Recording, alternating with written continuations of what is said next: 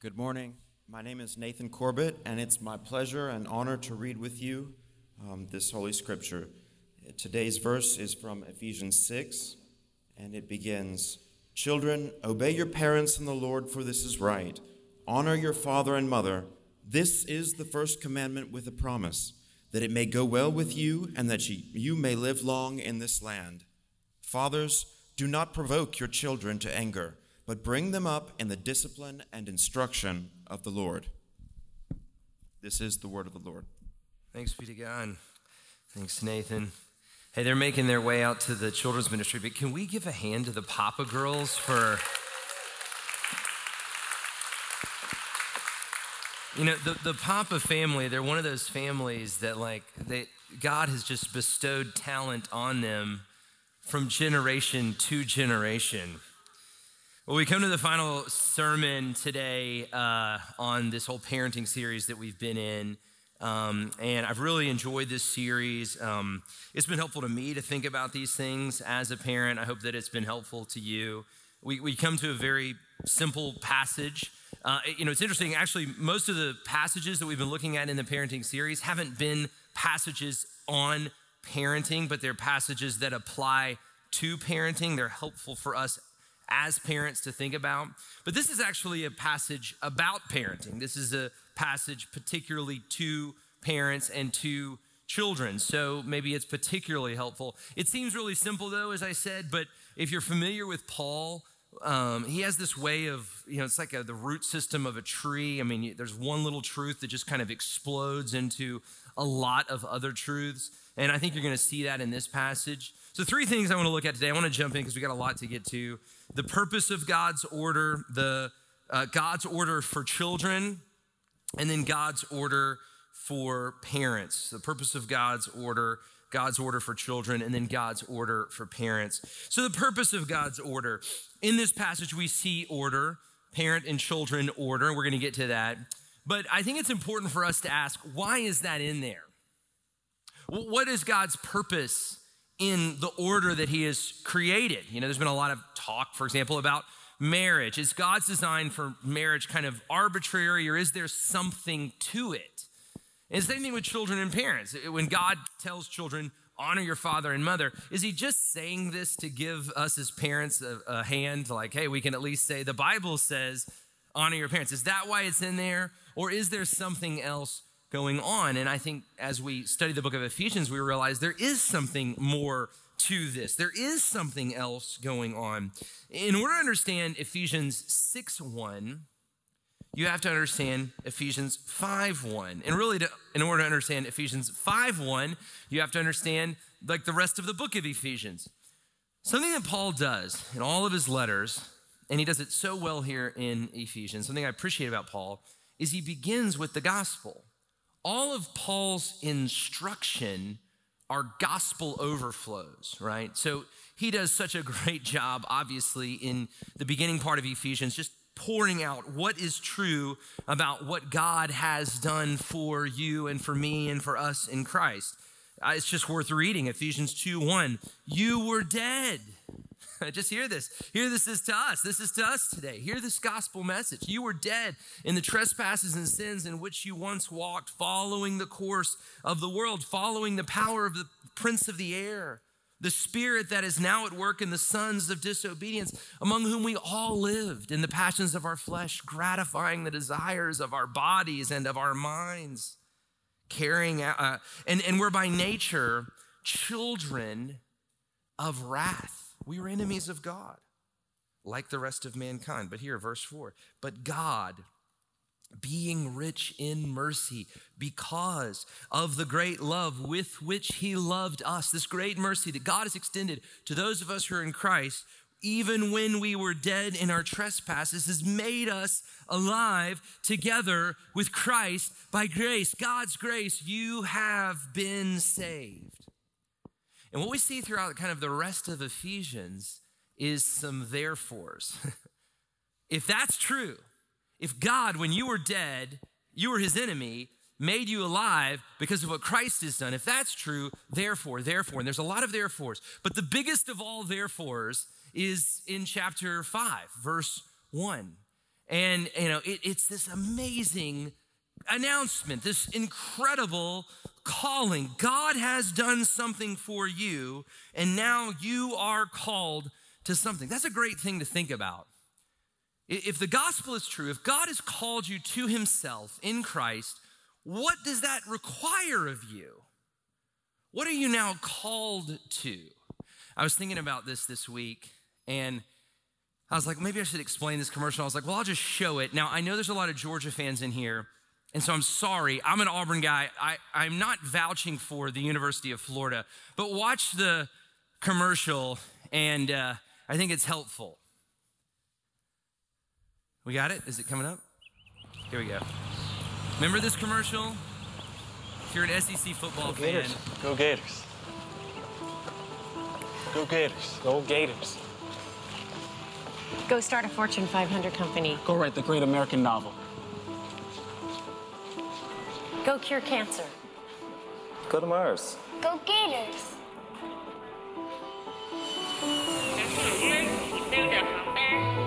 There is no bond stronger than the one formed when you become a member of the Gator Nation. It identifies who and what we are, and the Gator Nation knows no boundaries. Gators, yayo. Go Gators. Turn it off. Okay. So I don't know if we have any Florida graduates in here, but if you are, if you're not writing a best-selling novel, you're a bit of a disappointment. if you haven't cured cancer yet, you're really not making it. You're not living up to what a degree from the University of Florida is calling to you. Uh, uh, it's a great commercial. It's saying, look, if you graduated from Florida, you're called to this great thing. Go cure cancer, go to Mars, go start a Fortune 500 company. So I was thinking about this, but, but let's think about this as Christians.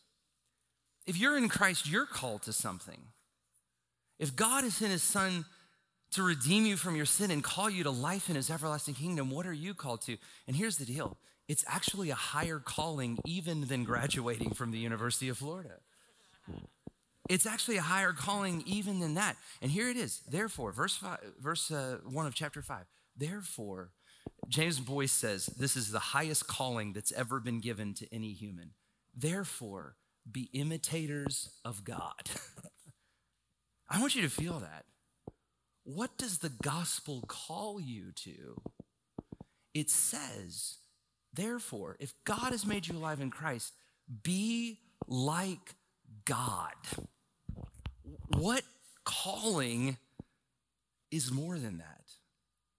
That's much higher than go start a Fortune 500 company or go cure cancer or go to Mars. Be like God. This is what the gospel has called you into. And this is actually what God has equipped you for, as we're going to see by the power of the Holy Spirit. So, this is Paul's argument. Because God has done this work in your life, the call of you is to be like God. And then what Paul does, and I'm going to fly through this, is he's going to describe what it means to be like God. Verse 2 if you're going to be like God, you've got to walk in love. Verses 3 through 14. If you're going to be like God, you've got to be pure. Paul is very organized in his thinking. He doesn't seem organized, but if you start to kind of break it down, he really is. If you're going to be like God, verse 15 and 17 through 17, you've got to be wise. And this one's confusing too. People miss this, but this is, if you follow the outline, it makes sense. If you're going to be like God, you must be filled with the Holy Spirit of God. Don't be drunk with wine, but rather be filled with the Holy Spirit. I actually believe he's giving the, the wine analo- as an analogy there, the command on wine as an analogy. If you're filled with wine, that changes you, that changes the way you behave. And so too, if you're filled with the Holy Spirit, that will change how you act. You will be different. Then what he does is he gives evidence of a spirit filled life. So the outline kind of continues. I hope you're following if you can look at the screens here. So, what does it mean to be filled with the Holy Spirit? Which all goes back to imitating God. It means worship, right? We address one another in psalms, hymns, and spiritual songs. That's one of the ways, uh, just like if you're filled with wine, you act different. One of the ways a spirit filled person acts different is they have a desire to worship the Lord. You know, if you, it's kind of funny if you think about it, it's kind of interesting that we come together and sing. You know, it's interesting, isn't it? And we love to do it, and we love to do it corporately. We sing out our faith. This is evidence of a spirit filled life. Another evidence is gratitude, giving thanks always, verse 20, for everything to God and the Father in the name of Christ Jesus. And evidence of a spirit filled life, which points to someone who is an imitator of God because they have been saved, because they've been called to life in Christ. Evidence of that is to be able to understand submission. Now, verse 21 submitting to one another out of reverence for Christ. What, what, what Paul goes on to do here is he says, look, evidence, this is, this is fascinating if you, if you really think about this. Evidence that you are a spirit filled person, part of the evidence is that you're able to understand when God has put you in a position of authority and when God has called you to submit. And you're able to do that. Now, here's a little pet peeve of mine. Okay, I'm to take a, break. We're to get to all the parenting stuff. I know you're thinking, like, when's he to get to the parenting? I'm coming. I'm getting there. I'm getting there. I want you to understand what Paul and I want you to understand what the Holy Spirit is saying to us. So you got to understand. We got to do a little work to get there. But um, this is a little bit of a pet peeve of mine. I have heard preachers preach verse 21 saying, and they only apply it to marriage submitting to one another out of reverence for Christ. And they'll say something like, This is about mutual submission. There's, there aren't roles in the home, but the husband and the wife kind of submit to one another. I've heard people say that. That is not what this verse is about. that, that's, that, of course, we know it's so obvious this verse is not about that because what Paul then does is he describes roles of leadership and roles of submission. So there is instructions to husbands and wives. Husbands are called to lead your wives, right? They're called to, to be the head of the home.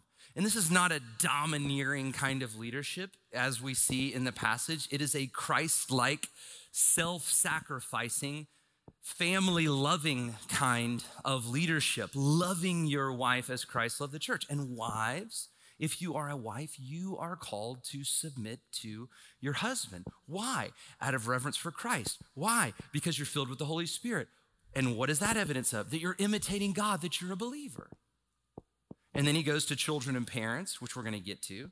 And then he goes to bond servants and masters. Now, again, I, I can't get into this today. Um, I, I wanted to, somebody said you should do a series or a sermon on slavery in the Bible. And I probably should do that. I think this is a good thing for us as Christians to think about. But I, I don't have time to do that today. But the point of this is, and I want you to hear this this is a good thing for all of us to hear. There are times in life when you are underneath someone else's authority. And a Christian, a spirit filled person, is able to be under the authority of somebody else without always having to buck that. And that's and, and that's true for husbands sometimes. That's true for, again, there's an, there's an employment aspect in this. There's, there's a lot of different authority. That's true in the church. There's a lot of times when Christians are called to lead, and there's instruction for that, and there's times where we're called to submit. And all of this, and, and the reason I go into all this detail is this all of this is pointing back what? At what it means to imitate God. And imitating God, we're being like God, we're displaying God. Now, it's fascinating that in this passage, it's evidence of a spirit filled life. A Holy Spirit filled life is submission. Why is that interesting? Well, because what do we see the Holy Spirit doing as a member of the Trinity? As totally equal to the Father in power, in essence, and in glory. What do we see the Spirit doing? He submits to the will of the Father and to the will of the Son. And so I, just want to say this that, that, that framing all of this. All of this, these roles for parenting, the instructions that the children are about to receive, the instructions that the parents are about to receive, it all goes back to imitating God. It all goes back to displaying God's glory. These commands are not arbitrary, they are the means by which God is making himself known on earth. And so that's the purpose of the order. Let's go now to some of the order. Let's talk about God's order for children. God's order for children. What is it? Well, it's pretty simple. it's, it's pretty simple throughout the whole Bible. Basically, the only command to children in the Bible is obey your parents. Listen to your parents, obey your parents. And I just want to say this to those of you who are children here today. A lot of them are out there, but if you're a parent, you kind of say this to your children, you kind of redo the sermon to your children afterward, maybe. Here, here's the thing children, listen, children, any children here, when you obey your parents, you are showing evidence of a spirit filled life and you're imitating God's order. You're, you're, you're displaying something about the glory of God. So if you're a Christian child, you, you must have, in light of this, this posture of honor towards your father and mother. And again, really, we, this is kind of the only command. You know, Blake Rogers says this. is the only command really throughout the whole Bible is this honor your father and mother, obey your parents, honor your father and mother. This is the first command with a promise that it may go well with you and that you may live long in the land. And again, this is, this is interesting. Of course, he, what he's doing here is he's quoting from the Ten Commandments. He, he is saying, look, in order for my, God is saying, in order for my glory to be known on earth, I've always had this plan that children would honor their parents. They would obey their parents. They would submit to their parents. And he even said this, of course, God gave us this in the Ten Commandments. Now, the Ten Commandments, how do you understand the Ten Commandments? Um, in America, we have the Bill of Rights, okay? We understand the Bill of Rights, the first 10 amendments to our Constitution. What is the Bill of Rights? If you have to kind of sum up, and, and you know, this is just some of y'all is a little bit of history lesson. If you have to sum up, what, what are the framers trying to do with the Bill of Rights? Here's what they were trying to do America had been under British rule, they had just broken away. They were all colonies, and they were coming together to form this big, powerful federal government, and they were all a little scared to do so because they had just been under this big government. And they were like, how do we keep the American government from doing what the British government did to us and kind of infringe a little bit too much on us? How do we keep that? And so they said, look, here's what we're gonna do. We're gonna create these rights. And, and, all, and all of these rights, really, if you had to say, the Bill of Rights, they're, they're these things that say keep the government at bay, right? And so you, you have a freedom of speech, right? You, you, the government can't control your speech. You have a freedom to assemble, right? If you don't like something the government's doing, you can assemble and, and, and push back on it. Even things like the Sixth uh, Amendment, which is you, you don't have to quarter a soldier if you don't want to, right? I mean, you may not know that's in there, but but you, you know what? If a soldier comes to your house and says, I have to stay here, you can say, no, not without my permission. Sixth Amendment. And so all of these all of these amendments, all of the, Bill of Rights, they're, they're basically to say, how do we kind of hold the government back? How do we keep the government at bay? Now, Ten Commandments is kind of similar, actually. The people of Israel had just come out of Egypt. They were in, uh, under the oppression of this other nation. They had lost a lot of their identity when they were in Egypt. They worshiped other gods, they took up other practices. And so, what God was doing is He was calling this people out of Egypt. He was establishing them to be His people. And really, their purpose, the purpose of the Ten Commandments, was so that God's glory would be known through them. So they would be distinct as the people of God. And so, you have those commandments, those particular commandments. If God was going to be distinct and God was going to be known among them, you couldn't have other gods before Him. You had to remember the Sabbath day. They couldn't be murdering one another. Why? Because they were they believed in the sanctity of human life and they wanted to protect the image of God in one another. You couldn't bear false witness against your neighbor, right? Because they wanted to have a just society. They wanted to have an orderly society to reflect the glory of God. And how would this distinctness, how would God's glory continue to be known throughout uh, through this people throughout the generations, from generation to generation to generation? You know how? It's if the children would honor their father and mother. I used to think this command was saying, honor your father and mother, that you may live a long life. I, maybe I thought that because that's what my mom hmm. told me, you know? She's like, if you don't do this, you might die. And actually, that might have been true, you know? I'm just kidding, but sometimes I've, I felt like my dad was going to kill me. But anyway. No, but but I used to think it was you live a long life. That's not really what the command is. It's it's honor your father and mother that you may live long in the land.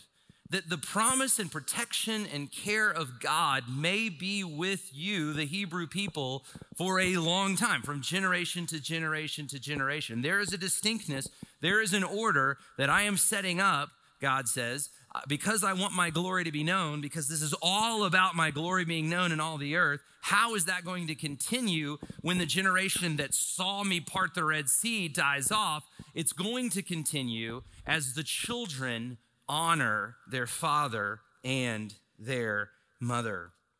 Children, honor your father and your mother. It's interesting. This is a similar command to Deuteronomy 6, which we've kind of looked at. But there, the, the, the, the onerous is on the parents. Here, it's on the children. Children, you have a responsibility here. And I just want to say to children that are here God has given you parents for good reason. Parents are a blessing. Now, people will say, well, hold on, what about situations where parents are not good parents? Look, there, there's obviously exceptions to this. That's why the family is an order established by God. It's not the only order of authority established by God. There is the church, there is the government. There are times where those orders need to correct the other order. But, but the typical rule, the, the, the normative rule, is that God has given children parents for their good to establish an order. I want to say something really quick to, um, to older people and maybe to some younger people. I know a lot of people, I know most of the people I talk to, uh, you have some kind of childhood pain or bitterness. Not everybody, but, but most of us have some, like, you know, man, you get a little older and you're like, I wish my parents would have done this or my parents would have done that. Here's, I want to go and set you free, okay? Your parents weren't perfect. My parents weren't perfect, right? There's things I wish my parents would have done differently.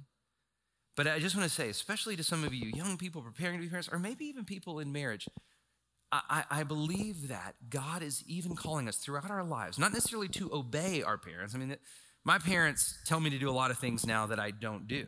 In fact, some of the best things I've done are against my parents' advice, including moving to Atlanta to plant a church. Okay, so not per my parents' advice. So it's not a command to obey your parents, but it is to honor them. And I just want to say to even older children here, have a posture of honor toward your parents and forgiveness toward your parents. I believe then and only then are you actually going to be able to parent in a way that really pleases the Lord, that's really for the Lord. I know a lot of parents that are parenting away from their parents instead of parenting toward the Lord. Don't, don't, don't be caught in a web of bitterness that gets you to, to, to be reactive. Be a proactive person that parents your children toward the Lord. And of course, as the children in here, I would say this your parents aren't perfect. They're not going to be perfect, they're going to make some mistakes.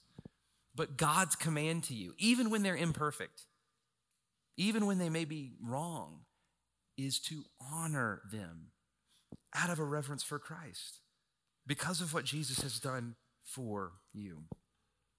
All right, so that's the order to children. What I want to spend most of the time, and I know I've used a lot of time, but I want to spend most of my time today on God's order for parents. Look at verse 4, and simple passage. Fathers, do not provoke your children to anger, but bring them up in the discipline and instruction of the Lord. So I want to look at kind of the three key words here provoke, discipline, and instruction. Now, provoke is a really great word. I'm glad Paul in this passage starts with provoke. He doesn't say, you know, bring them up in the discipline of the Lord without provoking them. He kind of starts with provoke. He wants you to, you got to take this seriously, parents. Don't provoke your children. Some uh, translations say, don't exasperate your children. Colossians 3.21, it's a parallel passage, and it says, fathers, don't provoke your children, lest they become discouraged. Here's a, here's a uh, paraphrase. I'm doing what I just said. I'm glad Paul doesn't do, but hear it this way Fathers, you have to instruct and discipline your children, but don't hurt them in the process. Eugene Peterson says it this way Fathers, don't exasperate your children by coming down hard on them. Take them by the hand and lead them in the way of the master. And this is so hard. Oh man, this is so hard. Don't exasperate your children, lead them to know the Lord. Parents, you have to keep your cool. And again, you're not, you're not going to be perfect here. I lost my cool this week. Uh, I, was, I, I was talking with John Kellis. We had this like amazing father son moment. Like it was just this great dad son. I was talking about manhood, how men protect women. I was, I was like, man, I was so proud of myself, right? And I was like, man, I'm being such a great dad. And we had, he was listening and he was nodding. And then we left that conversation. We literally left that conversation. And then he immediately, like the next thing he did was he did something mean to Emriana, his sister. And I just lost it, okay? I'm thinking, like, what? We just had the conversation, you know? Now, why did I lose it? You know why I lost it? Me losing it had less to do with me wanting to point John Kellis in the right direction and more to do with the pride of me having just had this amazing parenting moment being violated. Right? I, I was walking out of that room thinking, I am like the greatest dad ever. And then what? God showed me, no, you're not. And I lost it. But again, like I said last week, I want my children to see me in good moments. I want my children to see me in bad moments. And I have to show them, I have to display to them that I need the gospel, I need forgiveness too. And so I was, I was able to ask John Kells for his forgiveness. I was able to ask Mariana, who saw the whole thing, for her forgiveness. But don't provoke your children. Don't provoke your children. Remember the big goal here, parents. The, the goal is, is not behavior modification. Actually, the, the goal is, is, as we've been saying, it's freedom. Remember the first week? The goal is to set your children free.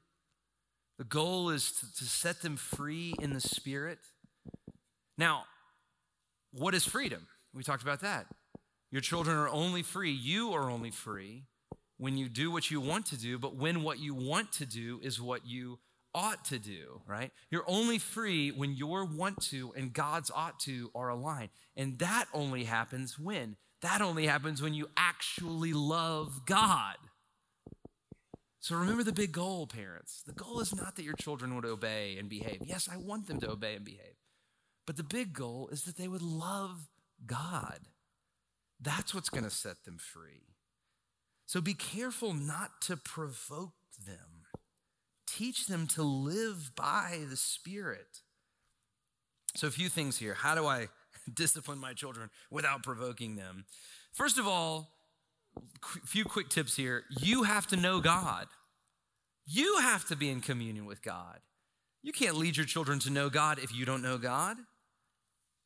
Um, you know, Deuteronomy 6 is a passage that we've looked at uh, and are about to look at again, foundational passage. But what does it say? I love how it's, it sets this up. Hear, O Israel, the Lord our God, the Lord is one. You shall love the Lord your God with all your heart, with all your soul, with all your might.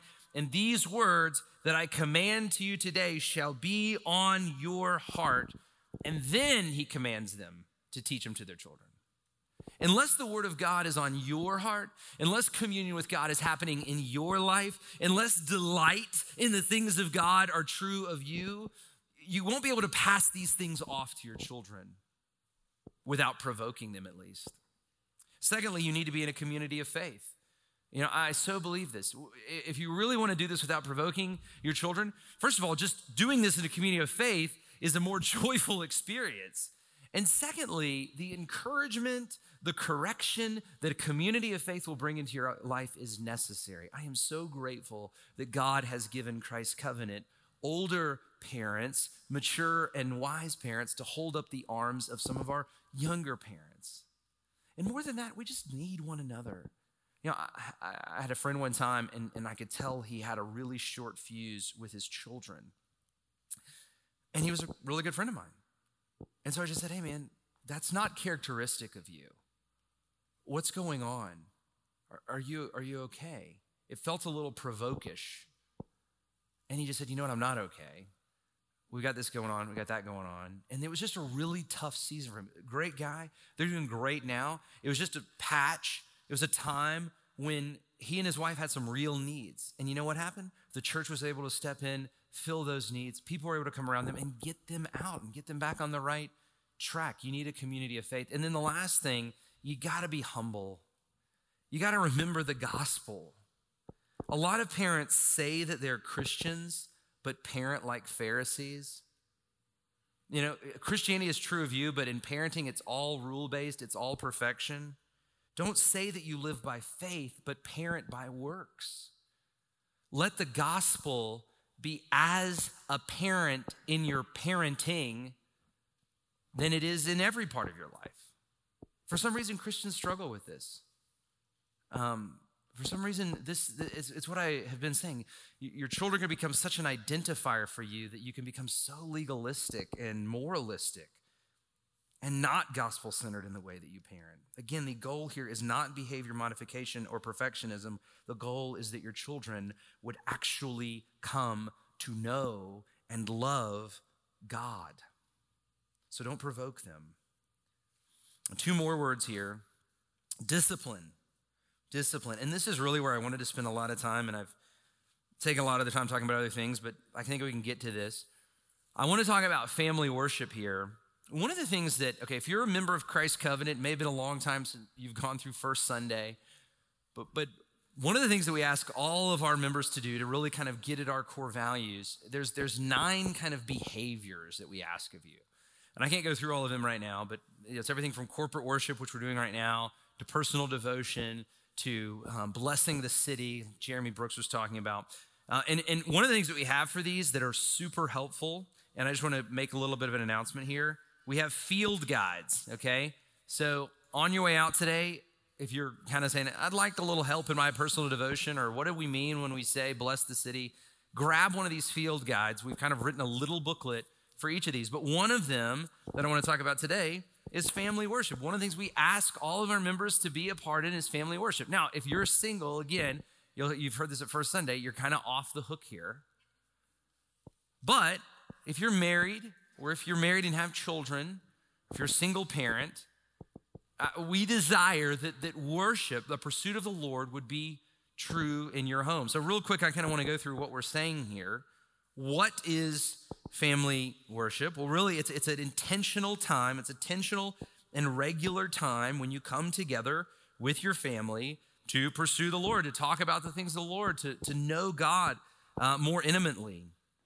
Um, in the same way that we want you to have a personal devotional life, or a, some people call it a quiet time, we want you to have a family devotional life. We want your family to have a time where, as a family, y'all are pursuing the Lord. So that's what it is.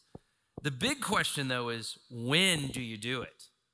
And, and, this is actually just straight from the field guide. Let me just read this to you.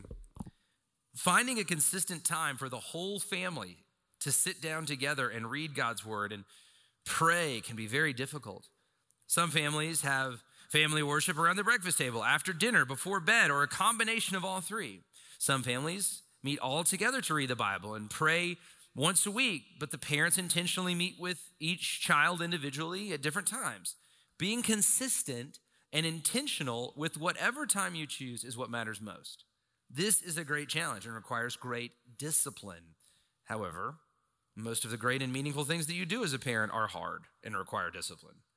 Training your child to know and love Jesus, his word, the Bible, his church, and his mission is the most important thing that you can do as a parent.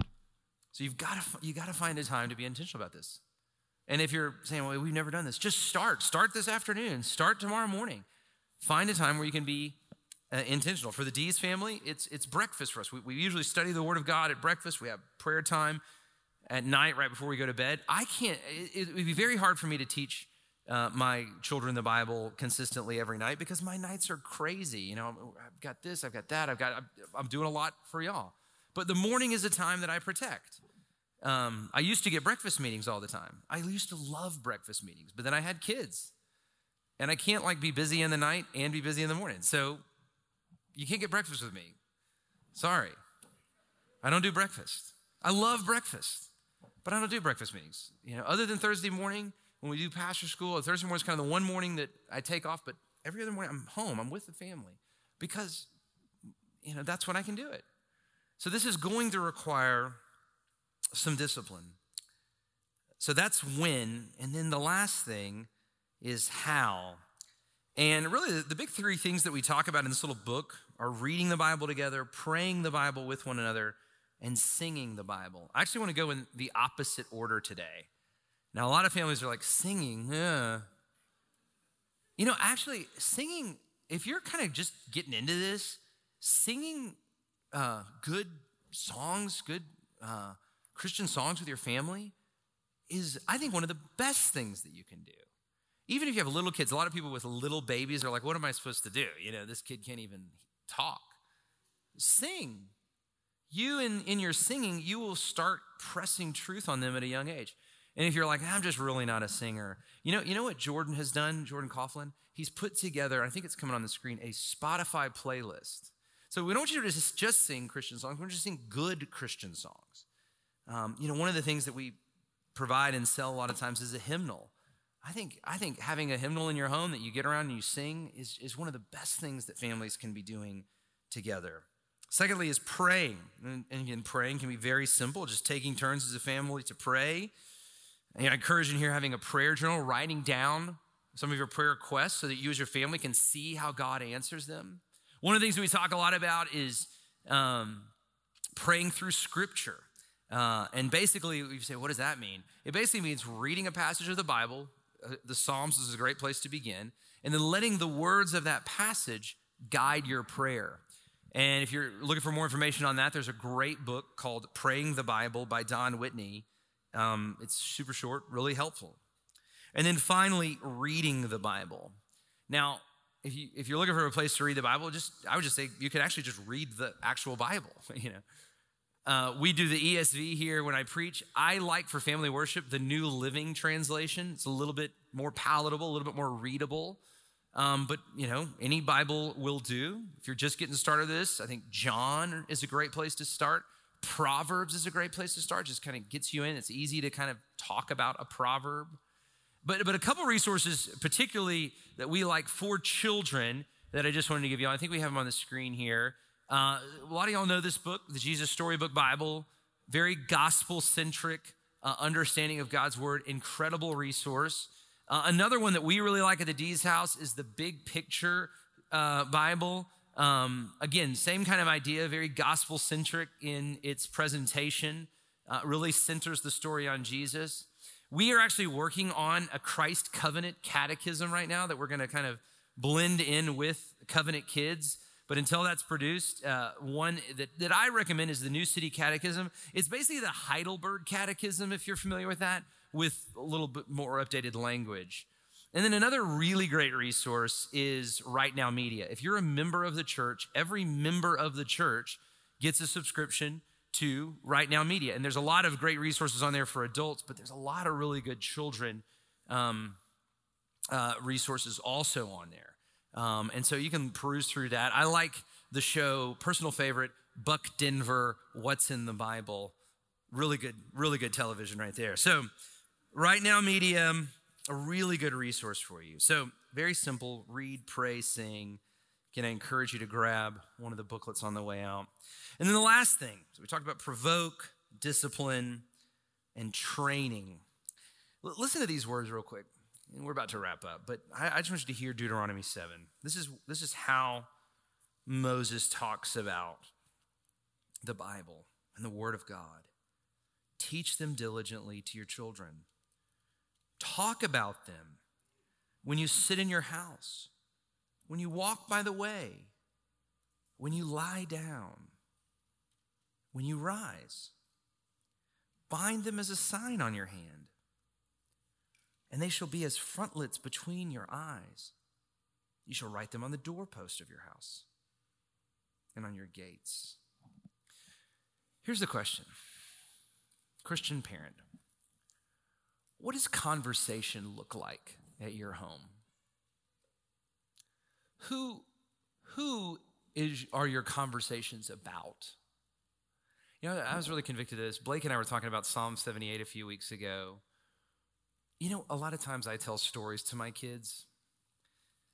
Like, for example, I, you know, I love to tell my kids stories about when I was young playing sports or about like when I went to college.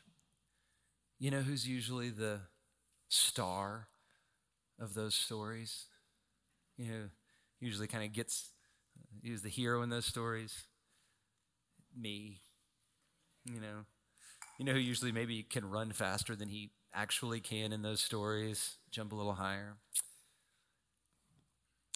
You know, I want to be the kind of dad that when I tell my kids about, let's say, college, I want God to be the hero of that story because He is. So I want to tell that story in a way where I'm like, hey guys, you know what? The Lord provided for your grandsy and granddaddy to be able to send me to a college that was amazing. And you know what? When I got there, God gave me friends that loved Him and I had community. And you know what else? You know what else? I was able to use some of the gifts that God gave me to serve. It's actually one of the reasons that I'm here now. Praise God. That's the way I want to tell that story. You know, we just went on a big vacation out west. We saw a bunch of animals. What a great opportunity to just tell the story. Do you see what God made? Do you see how He made it? I guess the question I'm asking is Are you capturing your child's imagination for the things of the Lord? The three things I wrote down is God the center of your life when you tell stories, when you teach, when you teach them things? Is God the center of that? And even when you interpret the world for them, the coronavirus, who is your child trusting in? What is your child trusting in to keep them safe from the coronavirus? Is it God? Is it the Lord? Do they see Him as Lord over these things? Uh, who has protected your family? Who's cared for you throughout this time? Are you capturing your child's imagination and how you tell stories in the conversation your home is the here's the question is god really the center of your home or is it you are you talking about him by the way when you lie down and when you rise does your household really believe that he is your only hope because here's the deal he is our only hope the things I didn't say that was in my notes, I missed it.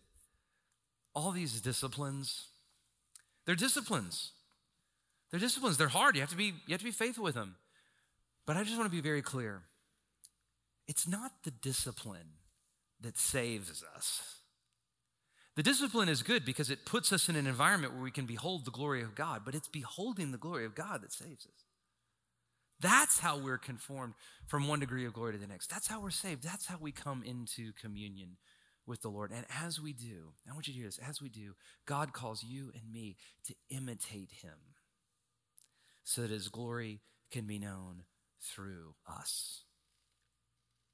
Let's live our lives to this end. Let's pray.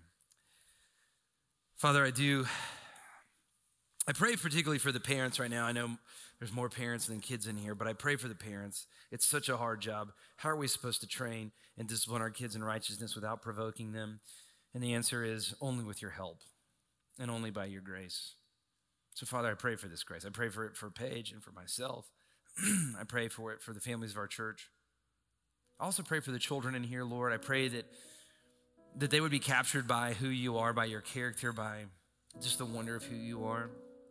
I also pray that they, especially those children who are believers, because they're spirit filled, because they want to imitate God, would be the kind of children that